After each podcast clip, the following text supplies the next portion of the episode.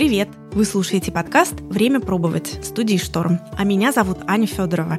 И в этом подкасте я буду пробовать разные бьюти и wellness-приемы, которые обещают сделать кожу лучше, жизнь проще, а тело здоровее. И постараюсь разобраться, что из этого работает и как, а что нет. Хочу с вами поговорить про тему, которую многие игнорируют, а я считаю основой основ здоровья и красоты, потому что если у меня нет этого, мне не поможет стать красивой ни крем, ни массаж, ни йога, ни питание, ничего. Конечно же, я говорю про сон.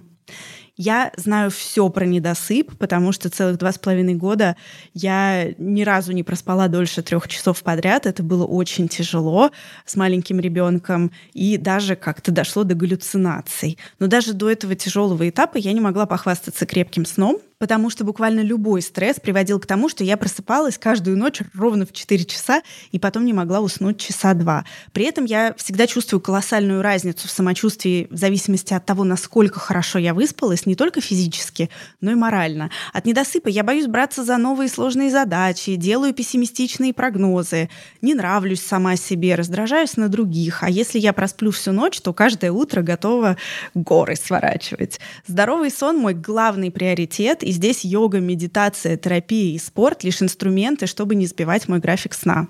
Я не стесняюсь того, что ложусь в 9 вечера спать и готова от многого отказаться ради полноценного сна. И все равно, стоит мне немножко поволноваться, я перестаю спать. Хочу поговорить с сомнологом. Может быть, я что-то делаю не так, а может быть, наоборот, слишком волнуюсь. И все на самом деле нормально. Давайте сейчас узнаем. Роман Бузунов – сомнолог, доктор медицинских наук, заслуженный врач РФ. Роман, так рада вас видеть. Еще и профессор. А кто еще? Ну, экс-президент Российского общества сомнологов. Я его создавал и 8 лет им руководил. И, в общем, наверное, половина всех сомнологов России – это мои ученики. Как классно! Когда повышается экспертность, то и шлейф вот этих всех профессий, каких-то профессиональных стадий, через которые мы проходим, тоже становится очень большой. Но я рада, что мы ничего не упустили. Мне очень понравилось, как прямо перед началом записи вы сказали: «Роман Бузунов – доктор ваших снов». Это просто супер. Да, у меня, конечно, есть вопросы. Сегодня один, кстати, из тех дней, когда я вот ровно в 4 утра подскочила и не могла потом обратно уснуть. Это происходит со мной, как только я начинаю волноваться. А, так вот зачем вы меня позвали. Да, вы хотите провести бесплатную консультацию. Совершенно верно. Ну что ж, используйте в служебных целях, служебное положение в личных целях. Да. Расскажите, пожалуйста, с чем вообще вот к сомнологу обращаются? Потому что мне кажется, что бессонница – достаточно очевидный ответ, и, наверное, это такой самая какая-то яркая фаза, когда человек замечает, что что-то действительно пошло не так. Есть ли еще что-то? Я бы сказал, совсем. Угу. Ну, дело в том, что мы ведь треть жизни спим. Да, если нам повезло. Ну, да, или а те, кто не спят, тоже, да? Мы здоровье не замечаем, мы замечаем болезни. Да. Так вот, так как треть жизни касательно сна, бессонницы, храпа, я еще большие проекты реализую по sleep wellness, улучшению сна здоровых, то есть это создание комфорта в спальне. Mm-hmm. То есть это целый мир, сон – это целый мир, да? Mm-hmm. Я уж не говорю о сновидениях, интерпретации. Не mm-hmm. то, чтобы я занимаюсь интерпретацией снов, я, наоборот, людей, как правило, отговариваю от того, что они вот должны думать, что бы им там приснилось, и как они должны действовать. Есть же, да, люди, которые часто, например, видят какие-то страшные сны, и для них это становится большой проблемой. Может, об этом чуть попозже поговорим. Да, конечно. Ага. Ну, то есть, в общем-то, это очень широкий фронт работы, если так можно выразиться. Уж если мы говорим о болезнях, у нас больше 60 болезней сна. Вау. Да, у нас нет здоровых, у нас есть недообследованные. Понятно. А как они называются, такие болезни? Ну, просто хотя бы несколько названий. Пожалуйста, навскидку. Бессонница, да, об этом мы поговорили. Синдром беспокойных ног, периодические движения конечностей во сне, ночные ужасы, кошмары, страхи. Это все разновидности плохих снов. Дальше двигательные нарушения во сне, ночная эпилепсия, ну и много-много-много всего, чего происходит ночью или обостряется специфически ночью. Скажите, пожалуйста, а вот если я, например, мечтаю спать все время на спине, но в ночью переворачиваюсь и сплю в какой-то другой позе, это к вам? Ну, об этом мы тоже можем поговорить, просто много мифов всяких. Ага. Да, когда человек приходит и говорит: слушайте, а вот если спать на левом боку, наверное, что-то давит на сердце. И у меня болит сердце. Такой, знаете, эффект человек сам себе внушил, что на левом боку болит, и оно болит.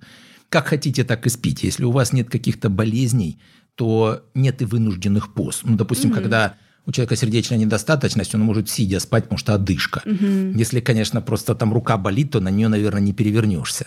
А я помню, как наш ребенок спал в возрасте где-то год с небольшим. Он становился на четвереньки, угу. отставлял попу кверху, ага. голова вообще лежала, бог знает как, свернутая на бок, и вот так прекрасно спал. И прекрасно себя чувствовал. И когда мы пытались его куда-то там перевернуть, угу. он, значит, мычал и опять вставал в эту позу с недовольным видом. Я, кстати, помню эту позу, да, у меня такая же была история. Я эту позу помню хорошо, потому что я вот всю беременность, очень не беременность, а когда только родился у меня малыш, 2,5 года я страдала от того, что я не спала дольше 3 часов. Вот это миф или реальность, что сон меньше 3 часов – это не сон, а вот 3+ – это уже более-менее сон. Угу. А подскажите, пожалуйста, сколько при этом вы лежали в постели? В постели я лежала где-то с 8 вечера до 5-6 утра. Замечательно. То есть это было у нас в постели 8, 9, 10, 11, 12, и там 6-9 часов. Угу. Смею вас уверить, что вы спали ровно столько же суммарно в среднем, сколько вы спали до этой бессонницы. У вас был феномен нарушения восприятия сна. Нарушение восприятия сна. Да. А вот скажите, вот тогда, когда вы не спали ночью, угу. вы при этом днем могли заснуть? Нет. Ну вот вам и ответ. Дело в том, что сон – это генетически определенное состояние. Глобально поменять его длительность невозможно. Угу. Это все равно, что давайте будем через раз дышать. А давайте будем меньше воды пить. А давайте мы покушать перестанем. Да, совсем. К чему это приведет? Человек умрет. Да. Так вот, без сна любое млекопитающее умирает.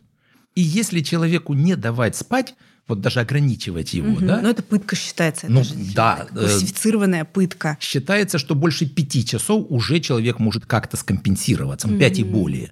3 невозможно.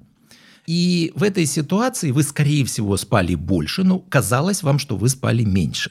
И такой простой тест. Нужно спросить у человека, беспокоит ли сонливость. Потому что как очень только... беспокоило. Подождите. Беспокоило разбитость и усталость. Разбитость и усталость. Но вы пытались лечь, а у вас не получалось заснуть днем. Ну, иногда получалось. Иногда. Ну, когда мне не мешала это делать работа. То есть днем у меня была жизнь. Но тут проблема заключается в том, что если реально даже накопленным дефицитом человек набирает 24 часа дефицита сна, ну или просто 3 суток не поспать, или, допустим, каждую ночь не досыпать 4 часа, но это будет за 6 суток, да. вы накопите 24 часа дефицита сна. Человек становится абсолютно недееспособен. Вот, я была, у меня были галлюцинации. Подождите, человек засыпает в процессе деятельности, разговора, просто стоя может спать. А вы говорите, что вы ложились, пытались, а у вас не получалось.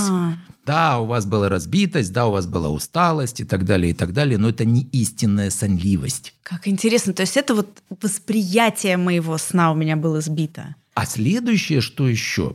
Вот как раз мы проверим сейчас вот то, что вы говорили, что вы 9 часов в постели лежали. А подскажите, до бессонницы сколько вам хватало минимально, чтобы выспаться и функционировать? 6-8 часов. 7.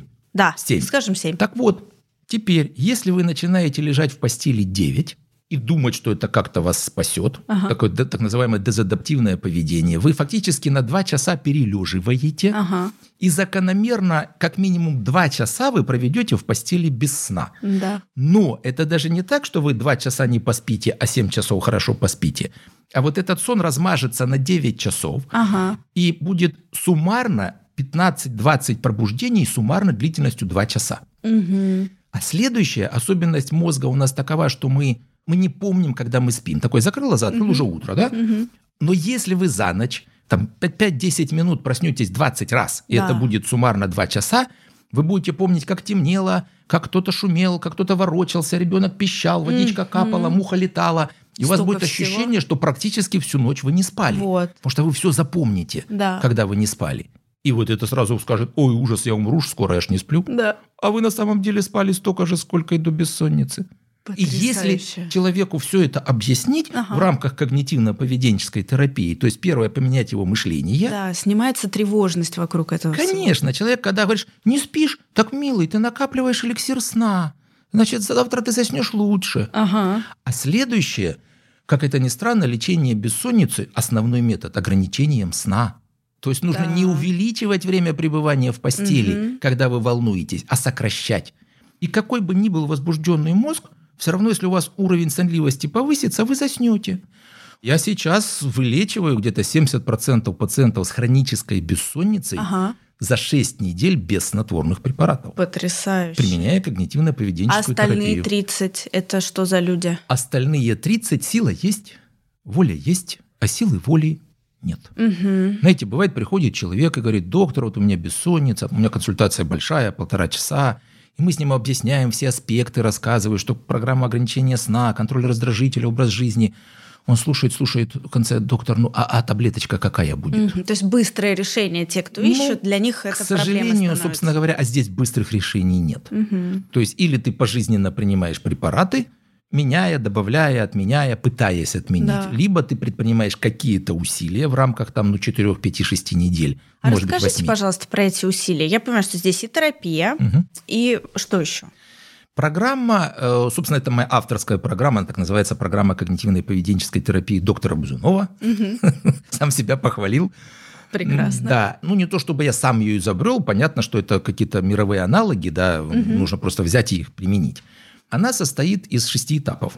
Ну, прежде всего, мы обследуем пациента, угу, еще предварительно, да. Выясняем, он правда не спит? Да, или... ну да, он реально может не спать, например, да. Или, допустим, у него какой-нибудь синдром периодических движений конечностей, когда ноги там каждые 30 секунд дергаются, бессонницу вызывают. Ага. Или у него апноэ сна, когда у человека 500-600 остановок дыхания за ночь, угу, и они подбуживают мозг, у человека тоже ощущение, что он практически не спит. У меня папа спит с такой вот трубкой. А, с CPAP-ом? Да. А, ну, слушайте, у меня 9000 пациентов с такими трубками спят, и прекрасно себе спят уже 25 лет, да, некоторые. Ну, да, вот, все видите, поменялось так, что... максимально, да, когда выяснили, чего не хватает. Да, апноэ сна. И поэтому, или там гипертиреоз, повышение функции щитовидной железы, дефицит витамина D, дефицит витамина В, недостаток магния. Это все может провоцировать бессонницу. И тогда понятно, что это не какие-то психологические проблемы, а это реально соматические проблемы. То есть мы сначала обследуем человека, если мы выявляем какую-то конкретную причину, мы на нее воздействуем и вылечиваем. Угу. Но в 50 приблизительно процентах случаев мы обследовали человека с ног до головы, а физической причины нет. Угу. А вот это как раз так называемая условно-рефлекторная бессонница. А следующая ситуация. У нас сон ведь не постоянный, он у нас циклами. Угу. Ну, может быть, слышали, да? Там да, первая, вторая... хотела как раз об этом спросить, да, какой он у нас бывает. Ну, вот у нас такой он бывает. Мы засыпаем, это дрема, потом вторая стадия сна, так называемая базовая, потом дельта-сон, там гормоны продуцируются и всякое такое, потом РЭМ-сон, сновидения, фаза сновидений, и потом подбуживание. Вот этот цикл занимает приблизительно 2 часа. А, то есть это не там 8-часовой цикл сна, а это 2 часа? Не, вот сон у нас вот этими 2-часовыми циклами длится. Ага. После каждого такого цикла возникает физиологическое подбуживание. А-а-а. Человек открывает глазки, ворочается, меняет позу, но его это не волнует. Угу. Он засыпает и забывает, что даже он просыпался. Даже не замечая это. А что происходит с человеком со сформировавшимся рефлексом боязни не заснуть и постель-бессонница? Когда он проснулся через 2 часа физиологии... Да. То ужас. Есть вот этот мой, я, значит, там, во сколько, я ложусь довольно рано, там, допустим, в 10 вечера, значит, 11-12, 1-2, это уже 4 часа, потом, 3-4, это, значит, вообще 6 часов я проспала. Ну, вы, опять же, просыпались, но дело в том, что к утру, в принципе, сон становится немножко более поверхностным. То есть вполне возможно, что на самом деле я выспалась. Может быть, вам вообще хватает 6-7 часов, да, и не надо лежать долго. Но действительно появляются пробуждения среди ночи. Ага. Вот эти человек не может заснуть. А дальше, когда у него это вообще все превращается в катастрофу, у него еще развивается депрессивный компонент. Ох, да. А это приводит к ранним пробуждениям. Угу. И, как вы видите, фактически-то физической причины нет, а это закрепившиеся условные рефлексы, отрицательные, негативное мышление и дезадаптивное поведение. И фактически, если мы меняем эти парадигмы человека отрицательные, то мы вылечиваем его. Класс. И первая техника – это техника ограничения сна. Вот обычно вы говорите, что вам хватало 7 часов, а мы говорим: прекрасно. А человек еще говорит: да, я лежу, я сплю всего 5. Я говорю: ну давайте будем спать 5 часов. Ну только находиться в постели 5 часов. Да. Ставим будильник, ложимся попозже. Кстати, вот это важная история. Ложиться там до 12 или после 12. Есть какое-то вокруг этого такая мифология, это или нет, что нужно пораньше ложиться? Это абсолютный миф. Знаете, 90% даже врачей возмутятся, скажут: как? Нам же тут говорили. Непонятно, кто говорил, непонятно, где они читали, потому что до сих пор в университетах медицинских сомнологию не преподают. Врач выходит из университета с знаниями среднестатистического гражданина, который читал бульварные книжки. И такое, может быть, уже устаревшая, да, эта информация? Да, это так же, как скрип зубов – это глисты. То есть из этой же серии, понимаете? А что, это что, не глисты разве? Капустный лист приложите к коленке. Да-да-да. Так вот, до 12 и после 12. А если сегодня вы здесь, а завтра улетели во Владивосток? Ну, это вот история моей жизни. Я много летала там Москва-Нью-Йорк, Москва-ЛА. И... Прекрасно. Нью-Йорк, 8 часов разницы. Да. А где там до 12 после 12? Там все вообще по-другому. А в Л.А. вообще разница ровно 12 часов примерно. Л.А. это что такое? Лос-Анджелес. А, прекрасный город, слушайте, фантастика. Я почему-то его Лос-Анджелесом называл. Ну, там все сбивается. Мне еще Сан-Франциско нравится. Или Владивосток, да. Ну, то есть вот как бы экстремально другой... Так вот, но через недельку-две вы в Лос-Анджелесе или через недельку в Владивостоке вы начнете жить по тому времени. Угу. То есть у нас мы можем перестраивать циркадные ритмы под наш новый график. Циркадные ритмы. Это суточные ритмы, это смена дня и ночи. Угу. И если мы просто регулярно живем по графику, угу. ну, допустим, мы ложимся в 2 часа ночи и встаем в 10 утра. Угу. Но это наш стабильный график. Более того, мы сейчас с появлением освещения можем абсолютно наш мозг обманывать. Угу. То есть мы можем до 2 часов ночи находиться на освещенном пространстве, да. и мозг будет думать, что это день. Все окей. Потом закрываем шторки, создаем блэкаут, ага. и до 10 утра спим, и мозг думает, что это ночь. А скажите, пожалуйста, вот всякие гаджеты, которые как пробуждение, как солнце встает, вот эти вот будильники, это хорошие все вещи? Или это... Это хорошие вещи в темное время года. А, кстати, кому я еще рекомендую светобудильники, ну, я консультирую еще бизнесменов различных. Вот, например, у меня есть люди, которые работают с биржами Гонконга. Они уже в 3 часа ночи начинают работать. Да. Они живут в Москве. В 5 вечера они начинают носить солнцезащитные очки, которые фильтруют голубой спектр. То есть мозг видит, что уже темнеет. Начинает продукция мелатонина происходить. В 7 часов вечера они закрывают шторки, блэкаут и ложатся спать, и все прекрасно, мелатонин продуцируется. А в 2:30 у них срабатывает светобудильник. Это фактически лампа, которая постепенно увеличивает освещенность в комнате, причем от такого красноватого света до ярко-желтого. Да. То есть имитирует рассвет. Да, да. И даже, это вполне работает. Да, через закрытые веки попадают фотоны света в глаза. Мозг понимает, что солнышко встает, ведь прекрасно подавляется продукция мелатонина, и человек в 3 часа ночи начинает нормально работать. Сам просыпается даже без всякого вот этого жуткого звука. Ну, можно, конечно, будильник поставить, да, но если вообще вы спите по режиму, да. попробуйте 2 недели вставать в одно и то же время, и вы начнете просыпаться за 5 минут до звонка будильника, хорошо выспавшись, ну, потому вот это что... Я без будильника давно живу. Потому что ваш организм подстроит ваши ритмы под это время подъема. Правильно я понимаю, что по такой же логике, если вы хотите, ну как, лечь вечером спать и хорошо уснуть, то лучше притушить свет, не верхнее освещение, а какое-то такое рассеянное боковое освещение вечером, как там несколько часов держать, и потихоньку сворачивать эту лавочку. Да, обычно за 2 часа до сна желательно убирать избыточную освещенность. Вы, кстати, если видели, что в гостиницах вообще не бывает, как правило, верхнего освещения, и там всегда такой теплый свет. Да. Они вот такие офисные лампы. Кстати, как лампы, они могут по мощности делиться, да, а могут делиться по цветовой температуре. Холодный, теплый. Она в кельвинах измеряется. И вот от 1700 до 3500 это теплый свет, а где-то 4500-6500 это вот такой холодный свет. И, кстати, есть умные лампы сейчас, да. которые сами могут изменять цветовую температуру. То есть ты можешь с утра включить, и у тебя прекрасно будет офис дома, потому что очень ты будет бодрый, белый свет. Да. да. А за пару часов до сна на смартфончике нажать кнопочки, и они будут такими немножко рыжеватыми, чуть приглушенными, и да, меньше будет продукция мелатонина подавляться, и вы будете лучше засыпать. Очень здорово, что даже гаджеты есть, которые помогают. Освещение, они все вроде бы световые, да, получаются.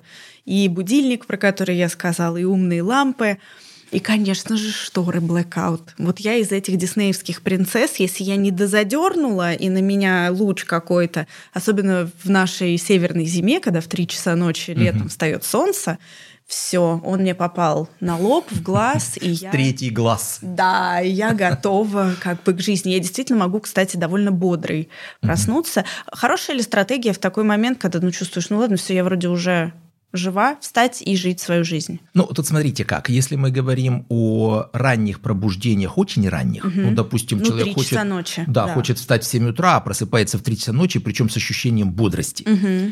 Это, как я вам говорил, может быть симптомом депрессивного состояния. Ну, тоже можно механизм более-менее объяснить. Когда мозг перегружается негативной информацией, на каком-то этапе он решает: так, все, не хочу.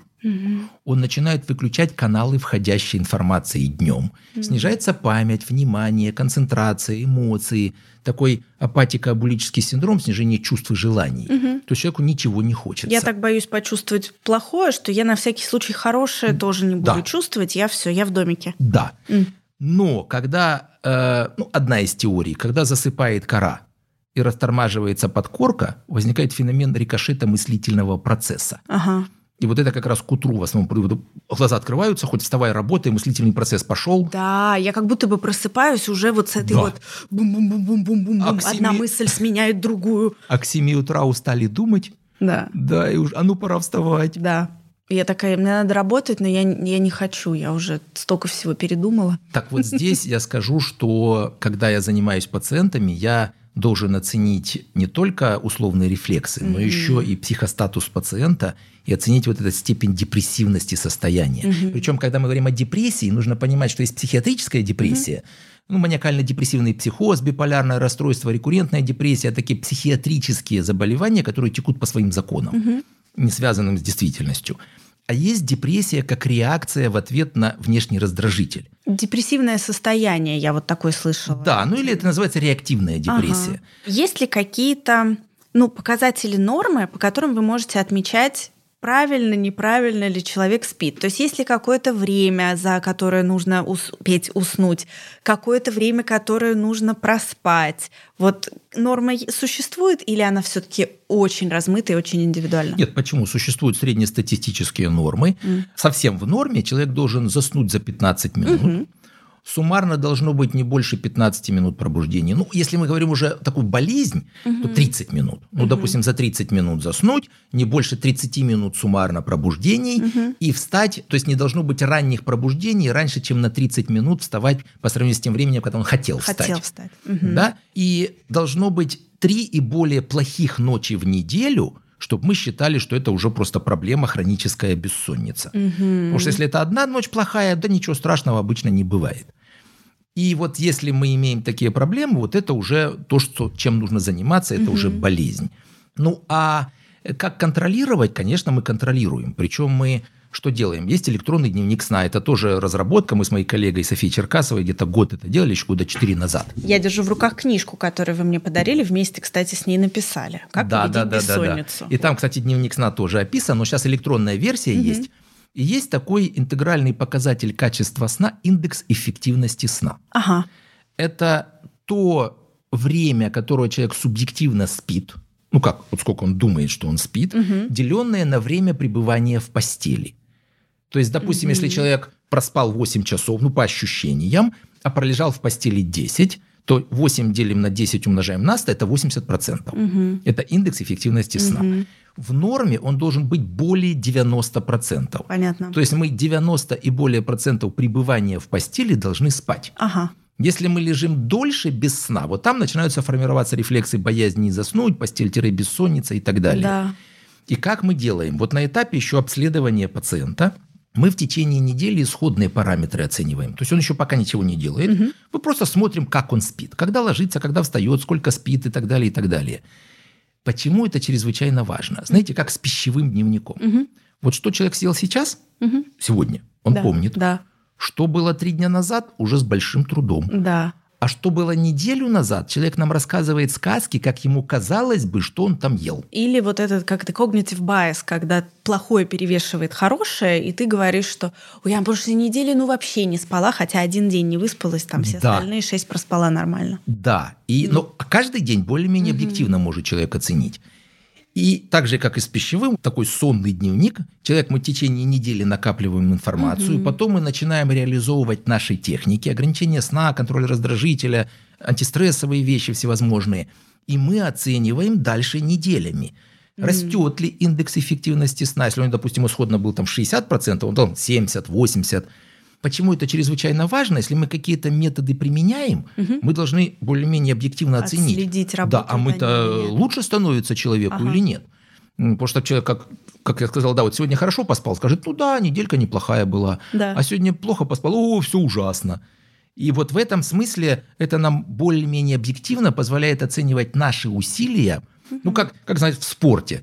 Вот вы, говорите, бегали, да? Да. Вот вы там пробежали 100 метров за 15 секунд, потом 3 месяца потренировались и пробежали опять за 15 секунд. Да, бывает. Ну, скажи, что-то вы как-то не тренировались. Ну, не совсем, нет. Там как раз говорят, что это нормально, потому что потом может произойти скачок роста. Ну, да. Но с другой стороны... со сном вот другая история. Все-таки должен идти довольно регулярно, да? Да. В спорте обычно все-таки 3 месяца, ну, более или менее, да, мы можем оценивать прогресс. Со сном на фоне программ неделя. То есть мы дневник усредняет прям неделями, и мы потом смотрим, вот в эту неделю лучше стало, чем в предыдущую, да, мы на правильном направлении все действуем. Если не лучше, думаем, что смодифицировать и как усилить, так сказать, наши какие-то лечебные мероприятия, чтобы двигаться все равно в нужном направлении. Интересно. Я хочу еще... Вот зацепилась, вы сказали, но мы не развили мысль про wellness в спальне, да, bedroom wellness или что-то это такое. Это отдельная тема, часа на 3. Ну, у нас нет 3 часов, но я поняла из того, что вы говорите, что вот blackout-шторы, уважительное отношение к постели, да, то есть она должна приносить радость, да, какое-то белье, подушка. Как подобрать какой-то базовый такой комплект, вот чтобы это приносило удовольствие. Даже, например, да, будем брать в расчет людей, которые, например, в однокомнатной квартире. Какое-то, может быть, зонирование должно быть. Ну, вот расскажите. Ну, сразу начну с однокомнатной квартиры. Вообще есть стандартная рекомендация, чем шире постель, тем лучше. Да, вот 180, лучше 2. У меня 180 на 2.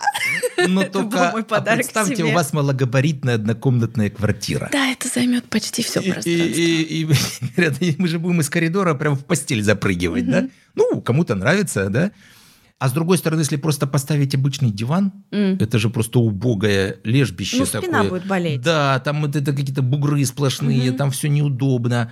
Но сейчас есть технологии раскладных анатомических диванов. О. То есть мы имеем анатомический матрас с независимыми пружинками, все прекрасно, идеально, но раскладывающийся. Классно. То есть это хорошего качества. Да, это анатомический, там, ортопедический матрац, прекрасный, еще раз с комфортным слоем, с независимыми пружинами, 550 на место. В общем, все прекрасно. Но раскладывающийся. И когда мы держим в уме, что это треть нашей жизни, на это лучше потратиться. Ой, слушайте, я буквально вчера записывал часовую лекцию по этому поводу. Есть исследование РАМИР, давнее достаточно, 2009 года, что у нас среднестатистический человек за 5 лет тратит 300 тысяч рублей на свою одежду и обувь. Просто, чтобы походить, покрасоваться. Да. А когда спрашиваешь людей, а сколько вы потратили денег на обновить свою спальню за последние 5 лет? Ну, матрац от бабушки, подушки от родителей, и вообще, что об этом думать? Вот смартфон купить за 100 тысяч – это класс. Это вот фантастика. А матрац за 100 тысяч? Да не, ну это же крайне дорого. Очень дорого, да. Да, а мы спим треть жизни. От того, насколько мы качественно поспим, мы потом качественно проживем. Скажите, а нужно часто менять матрас? Обычно раз в 10 лет. Хотя производители дают больше, но все равно материалы портятся, разлагаются и так далее, и так далее. Мы все-таки этим дышим. Там, конечно. Да. Кстати, вопрос. А вы на какой жесткости матраца спите? У меня... Он жесткий, но не самый жесткий. У меня несколько матрасов. Я, например, один себе купила в дом, который очень жесткий, прямо ортопедический. На нем спать просто невозможно. Это была ошибка. И так не надо делать, не повторяйте моих ошибок. Я думала, что это полезно. Боже мой. Была вот эта история, что жесткий матрас полезно. А сейчас у меня такой матрас. Ложишься, он более-менее мягкий, но держит форму. Я его люблю. Это тоже всеобщее заблуждение, что полезно спать на жестком. Миф всеобщий. Миф, да. Когда вы легли на матрац, у вас не должно быть ощущения отдельных точек давления. Вот на жестком вы лежите, вы все время чем-то упираетесь. Абсолютно, это просто ужасно. Особенно, когда я легче на 10 килограмм, мне на нем еще неудобнее, потому что мой нынешний вес его как-то хотя бы продавливает, а раньше было ужасно. Ну, просто у вас еще немножко вот эти точки давления прикрываются неким количеством. Да, я со своим матрасиком пришла. Так вот, с одной стороны матрас должен быть ровным, с другой стороны еще раз не должно быть этих точек давления. И в основном, если человек нормального веса, это мягкий и полумягкий матрац. Потому что если жесткий, Организм это чувствует. Ведь, кстати, если человек не двигается, там пролежни образуются. Угу. Так вот, чтобы не образовалось пролежни, мозг все время подает команду проснуться, повернуться, пошевелиться, чтобы что-нибудь себе не отлежать. И человек гораздо чаще просыпается, гораздо чаще меняет позу, и это ухудшает качество сна. И, знаете, когда пациенты ко мне приходят, я всех спрашиваю, ну, какой матрас? Да, жесткий. Ну, понимаете, сложно, конечно, трудно, болит, но полезно. Радость через силу. А подушки расскажите. Вот ортопедическими нужно пользоваться подушками? Или можно спать вот на этой огромной с перьями подушки и прекрасно себя чувствовать, как немцы? Можно, в принципе, покупать и нормальные перьевые, но, во-первых, с хорошими степенями выделки, там, посеребрение, специальное обезжиривание и так далее. Есть определенный уход. Ну, можно производителей почитать, что там рекомендуют. Кстати, такой лайфхак. Что можно делать? Хотя бы раз в полгода возьмите подушку, положите в полиэтиленовый пакет и засуньте в морозилку. Вот эти большие наши холодильники, там большие морозилки и минус 18. То есть она так хорошо дезинфицируется. Но вообще-то говоря, любую подушку, во-первых, нужно, как производитель рекомендует, ее там чистить и обрабатывать, и раз в 3 года менять. Скажите, пожалуйста, какие-то вот аромаподушки, вообще ароматерапия, вот эти вот все истории со сном связанные, это хорошо или это исключительно, ну, нравится, делайте? Это никак не влияет вот прямо фармакологически так, потому что молекулы, которые мы вдыхаем, они не достигают там той концентрации, которая вызывает снотворный эффект. Но как некие рефлекторные успокаивающие средства, например, лаванда, да, а, например, лимон, наоборот, бодрить будет. То есть, если вам просто этот запах вас успокаивает, и аллергии, главное, еще не вызывает. Потому что, знаете, можно какие-то травы такие там положить, что потом уснете, но потом проснетесь с насморком и кашлем, да? То да, как условный рефлекс это можно применять, но не как лекарственное средство. Вообще, я хочу сказать, что человек много чего на уровне условных рефлексов воспринимает. Ну, знаете, как ребеночек. Вот он там покушал, зубки почистил, поиграл, песенку спели, по головке погладили. Некоторая последовательность действий, повторяемая. Определенный ритуал. То есть для взрослого ритуал перед сном – это тоже неплохая идея. Прекрасно, да. Если некая последовательность успокаивающих действий, которая подводит человека к тому, что он заснет, да. Другое дело, что у человека бывает такой дезадаптивный ритуал, когда человек думает, а лягу в постель, посмотрю телевизор, покопаюсь в телефоне, там финансовый отчет почитаю. И у него постель уже начинает ассоциироваться не со сном, а с каким-то другим видом деятельности. Вот это весь ритуал. Что я делаю, если не сплю? Да. То есть весь ритуал должен заканчиваться перед укладыванием в постель, а не начинаться там. Да, и мы отвлеклись потом на подушки, но на самом деле проговорили очень важную вещь, что спальная зона, она так или иначе отделена ото всей другой жизненной нашей зоны. Даже в небольшом пространстве это возможно, это должно быть хорошего качества, можно на это накопить, потратить. Это треть нашей жизни. Шторы, да, вот если да, свет... Блэкаут шторы, действительно, свет нас будет. Это прямо база, основа основ. Атмосфера еще. А вот что такое атмосфера? Ну, первое, не должно быть пылесборников. Вот некоторые любят превращать просто спальню в музей. Да. Какие-то гобеленчики, там, я не знаю, экибаны, фотографии, все завешено. Это все собирает пыль. Цветы еще поставят там на кислород. Уж не знаю, сколько там кислорода, совсем немного на самом деле, но из почвы выбрасывается куча пыли, спор, грязи, которая потом все это осаждается везде. То есть пыли и грязи гораздо больше, чем пользы от самого растения. То есть должна быть кровать, прикроватные тумбочки, в лучшем случае маленькие прикроватные коврики, никаких больших ковров. Ну, еще платяной шкаф, но только закрытый. Все. Не надо в спальне ничего другого, не надо накапливать вот эти вот пылесборники. А следующее – влажность. Дело в том, что у нас близкий к континентальному холодный климат. У нас, допустим, в Москве полгода отопительный сезон. Да, у нас очень сухо. Да, выжигается влага, влажность падает до 20%. Совершенно верно. У меня есть увлажнитель, который показывает, и когда его включаешь, это 20, и чтобы дойти до 40... Ой, ему нужно прямо пыхтеть там несколько часов. Да, а 10-20% это влажность летом днем в пустыне Сахара. И все сохнет, кожа сохнет, слизистые сохнут. А слизистые, кстати, реагируют отеком в ответ на сухость. Да. Нос закладывает, глаза слезятся. Вот вам результат избыточной сухости. Угу. Поэтому особенно в отопительный сезон желательно использовать вот такие ультразвуковые увлажнители, мойки воздуха, угу. так называемые, которые не только еще насыщают, но еще и пыль убирают. Да, а можно спать при кондиционере? Можно, если он только не направлен непосредственно на вас. То есть такое зонирование угу. должно быть. Как ни странно, лучше всего располагать кондиционер прямо над головой. Чтобы он дул вот от тебя, да, от тебя. Ну или где-то, если большая комната, чтобы на противоположную стенку какую-то. Угу. Не могу не спросить у вас про сны. От экстремальных ситуаций, где люди систематически просыпаются от кошмаров, да, и это напрямую влияет на их сон, до каких-то, может быть, более эзотерических. Вот вы сказали, что трактовать сны вообще не нужно ни за что. Почему? Нет, я не сказал, что не нужно. Я сказал, что...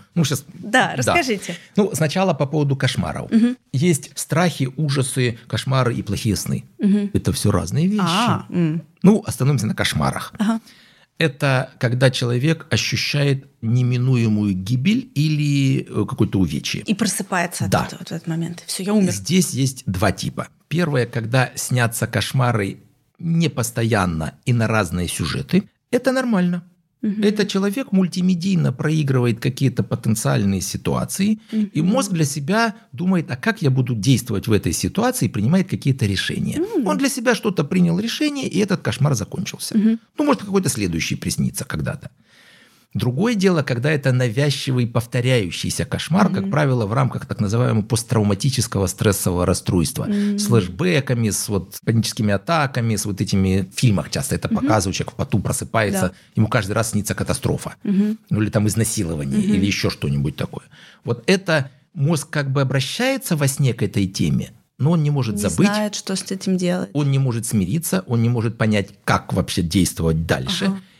Это уже задача психиатров, психологов, психотерапевтов с этим пациентом mm-hmm. работать и работать с посттравматическим стрессовым синдромом. Mm-hmm. То есть человек не может найти выхода. Mm-hmm. А если просто иногда это подсказка. Да. Что-то пошло сильно не так, давайте решим, наконец, этот вопрос. Да, но если еще раз человек сам не может разобраться, нужна профессиональная помощь. А если иногда и разные, это просто адаптация к окружающей среде. Ничего ужасного в таких кошмарах нет. Есть еще ночные ужасы. Обычно это у детей, угу. когда ребенок просыпается, вскакивает на кровати с выпученными глазами и начинает дико орать. Родители, кстати, очень пугаются такой ситуации. Да, это ужас родителей тоже. На самом деле, кстати, абсолютно безопасная ситуация. Не совсем понятно до сих пор механизм какой. Но если ребенка не будить, просто уложить, погладить по голове, спи, он проснется с утра абсолютно здоровеньким ребеночком, ничего не будет помнить. Угу. А если в этот момент расплести, что случилось? То есть ребенок просыпается, он сам пугается от этого, это он помнит, и потом у него остается в памяти что-то ужасное. Ага. Эти ночные ужасы, они случаются в основном, когда ребенок в школу пошел, в детский садик пошел, какие-то эмоциональные смена переживания. Да. В общем, на это так свободно. То есть, если уж психика они повторяются... Психика к чему-то тоже адаптируется. Да, если они повторяются, то просто, может, в целом нужно уменьшить какую-то психологическую нагрузку на ребенка. А, кстати, есть ли способ быстро выспаться? Если очень нужно. Потому что вы так сказали, быстрее устать, чтобы уснуть. Если это можно как-то контролировать, можно ли... Такой какой-то лайфхак раз в месяц я могу выспаться за 2,5 часа. Это запрос достаточно часто руководителей, бизнесменов, которые как бы сократить сон в 2 раза. Да. Давайте поймем, что длительность сна генетически детерминирована, определена. Знаете, как с водой. Да. Можно сегодня не попить, но завтра нужно будет компенсировать. Так и здесь, если мы сегодня не доспали, завтра мы должны компенсировать. Если мы глобально начнем не досыпать, я пациенту говорю, а давайте будем в 2 раза меньше дышать. Да, чем это закончится? Помрете. Так если мы сократим длительность сна ниже вашей физиологической нормы, в итоге нарушится функция внутренних органов, упадет иммунитет и так далее. И любое животное, если его лишать сна, умирает. Поэтому невозможно глобально сократить длительность сна как генетическую функцию. Понятно. При этом мы можем ложиться, в принципе, в любое удобное для нас время, если мы вокруг этого ритуала устроили, если это происходит регулярно. Да? То есть хуже, если мы день легли в 9 вечера, день легли в 3 часа ночи, день вообще всю ночь не спали, легли в 5 часов дня. То есть это... Да, это самое плохое, это синдром смены часовых поясов и так далее. Ну, кстати, вот про Никсона известная история, когда он там в 60-е годы летал по Юго-Восточной Азии, турне у него было, да, он продолжал спать по своему времени Вашингтона. И говорил, если вы хотите поговорить с президентом Соединенных Штатов, приходите в то время, когда я не сплю.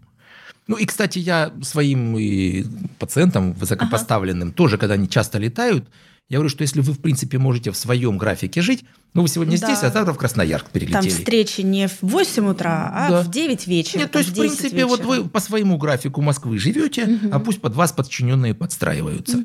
То есть, вот это тоже вариант такой. Или, допустим, человек у меня недавно консультировался, он работает в Уфе, если не ошибаюсь, и 2 часа разницы. И у него все время там 3 дня там, 3 дня там, 3 дня там, и все-таки все равно все нарушается. Я говорю, прекрасно. Просто возьмите посередине время, и вот не меняйте его никак. То есть продолжайте по своему графику спать, просто здесь на час раньше, там на час позже, а вы посередине. Да, я очень хорошо это понимаю. С предыдущими сменами часового пояса регулярными. Мы проговорили, что стоит делать перед сном. Да, вот какую создать атмосферу, где спать, на чем, под чем. Кстати, тяжелое одеяло – вещь или не вещь? Да, у некоторых тревожных личностей это снижает уровень тревоги. И даже есть исследования такие, которые показывают, что у тревожных людей качество сна улучшается. Чаще всего это женщины тревожного такого типа. Ну, вот это как что-то такое защищенное, оказывается, да. И да, реально люди описывают, что у них уменьшается тревожность, они лучше спят вот, под этим тяжелым одеялом. Можно попробовать. Хотела вот спросить, что не делать перед сном? Что помешает нам уснуть? Вы уже сказали, что смартфон в кровати – плохая идея. Вот что еще? Ну, давайте я вообще расскажу так кратко, как провести день, чтобы хорошо заснуть. Потому что когда человек говорит, а что сделать, чтобы хорошо заснуть? Я говорю, знаете, если вы уже легли и не заснули, вот уже поздно пить боржоми, как говорится. Нужно было с утра об этом подумать. Хороший подход, так. Да, значит, первое – это режим. Вот основа всего, если еще раз вы будете ложиться и вставать в одно и то же время, то организм подстроит все ваши циркадные ритмы под этот ваш режим. Каким бы оно ни было экстремальным. Ну, хотите в 3 часа ночи ложитесь, в 9 часов утра вставайте. Да. Хотите в 6 часов вечера ложитесь и там в 3 часа ночи вставайте. Только режим соблюдайте. Второе – это регулярная физическая нагрузка, желательно аэробная. Это бег, плавание, велоэргометр и так далее. Танцы. Да, прекрасно. Причем буквально недавно вышло огромное исследование, 30 лет наблюдения, больше 100 тысяч людей.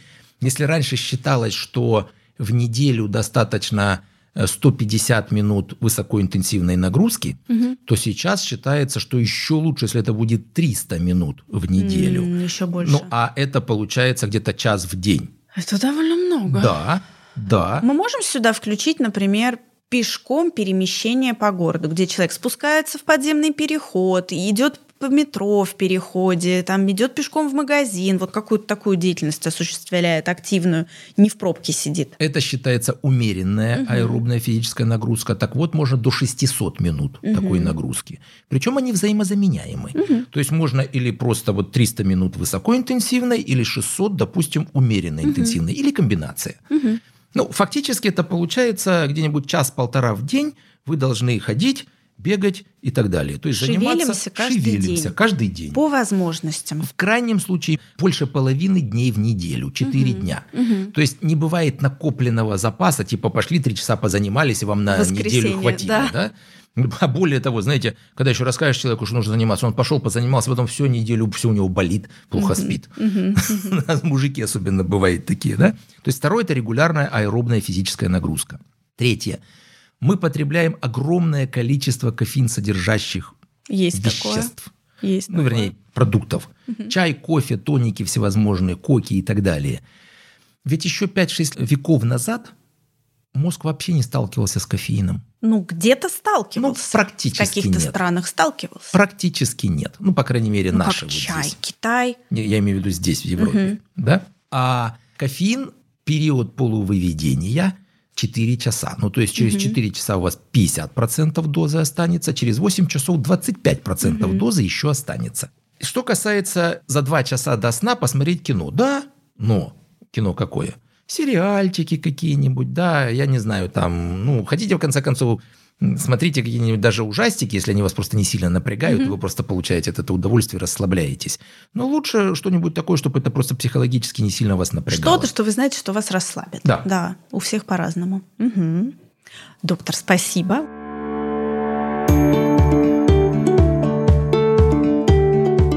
Вы слушали подкаст «Время пробовать». Оставляйте свои отзывы и оценки в Apple подкастах, подписывайтесь на нас в Яндекс.Музыке и ищите новые выпуски во всех подкаст-плеерах.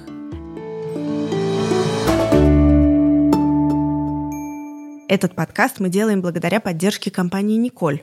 Это эксклюзивный представитель профессиональной уходовой косметики «Кристина».